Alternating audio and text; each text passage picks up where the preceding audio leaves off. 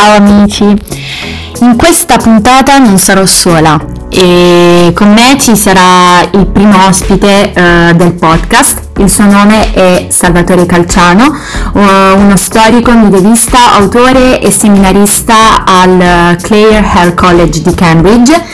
E oggi uh, lui ci parlerà Uh, in maniera molto approfondita uh, della prima sovrana dell'antico Egitto e sto parlando di uh, Hatshepsut. fu la prima sovrana appunto dell'antico Egitto a regnare come un maschio con la piena autorità del faraone. Secondo la tradizione egiziana una delle più grandi responsabilità del faraone era il mantenimento dell'armonia e equilibrio. La cultura dell'antico Egitto era conservatrice e infatti non si poteva assolutamente immaginare un faraone donna. Tuttavia, intorno al 1479 eh, salì al trono Hatshepsut e il suo nome significa la più importante tra le donne nobili. Gli storici scrivono che questa figura non negava la sua femminilità, ma proclamava di essere anche un faraone, un ruolo che tradizionalmente era stato ricoperto da uomini. E scrivono anche che eh, questa sovrana inaugurò progetti edilizi che superavano di gran lunga quelli dei suoi predecessori. Ma vediamo e soprattutto sentiamo con grande piacere cosa ha da dirci eh, appunto Salvatore.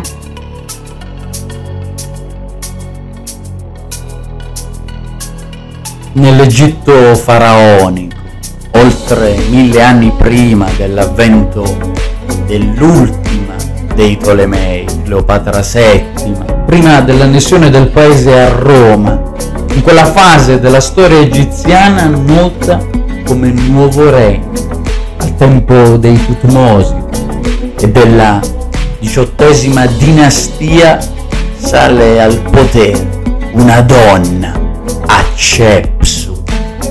Poiché Amenhotep I aveva perduto il figlio Amenemhat, salì al trono il discendente di un ramo collaterale della dinastia, Tutmosi I, celebre per aver inaugurato la necropoli della Valle dei Re sulla riva occidentale tebana, in Alto Egitto.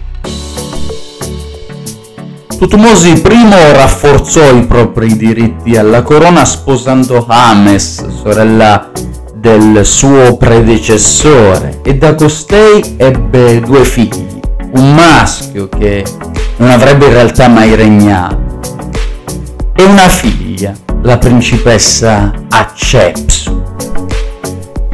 Costei sposò invece un fratellastro che il padre aveva avuto da una concubina, un fratellastro che avrebbe in futuro regnato con il nome di Tutmosi II. Da tale matrimonio non nacquero in verità eredi maschi, mentre Tutmosi II riuscì ad avere un figlio non dalla principessa, bensì dalla sua concubina, Iside, un figlio destinato a immortalarsi all'interno della storia egiziana, divenendone uno dei sovrani più celebri, il faraone Tutmosi III. Nel 1479 il fratellastro di Hatshepsut morì forse per una malattia, dopo soli 14 anni di regno, lasciando un figlio, il futuro Tutmosi III, appunto, ancora troppo giovane per regnare. La matrigna esercitò dunque la reggenza, come sappiamo dalla biografia di Nei, un funzionario inumato a sua volta sulla riva occidentale tebana Ebbene, dopo soli due o tre anni Hatshepsut si fece incoronare re. Ufficialmente il Tutmosi III divenne suo correggente, mentre la matrigna era ormai ascesa al potere con il nome di incoronazione di Mat Kara, un nome che includeva questo concetto fondamentale nella visione egiziana, nel mondo degli antichi egizi, quello della Mat, il supremo ordine del cosmo. Per giustificare l'usurpazione la regina mise in un certo senso in disparte all'interno della storia della successione della diciottesima dinastia suo marito e fratellastro Tutmosi II, inventando una correggenza con il padre, Tutmosi I, una correggenza peraltro inclusa in testi e raffigurazioni del suo tempio, a Deir el-Bahari, in cui Hatshepsut fece peraltro realizzare una cappella consacrata al medesimo Tutmosi I.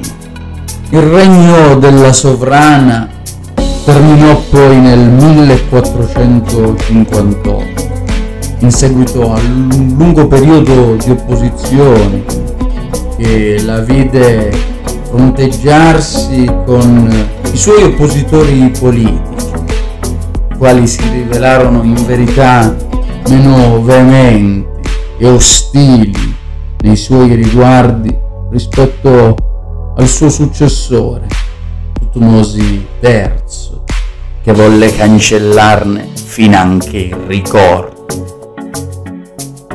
In Egitto la parola è creativa, perpetuare il nome di un sovrano, di un faraone, equivale a perpetuarne l'esistenza,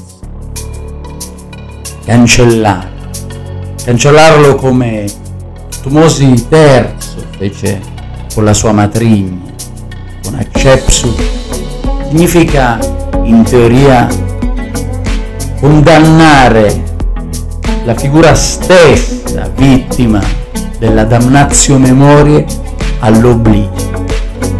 Un oblio che nel caso della sovrana è rivelato tutt'altro che definitivo.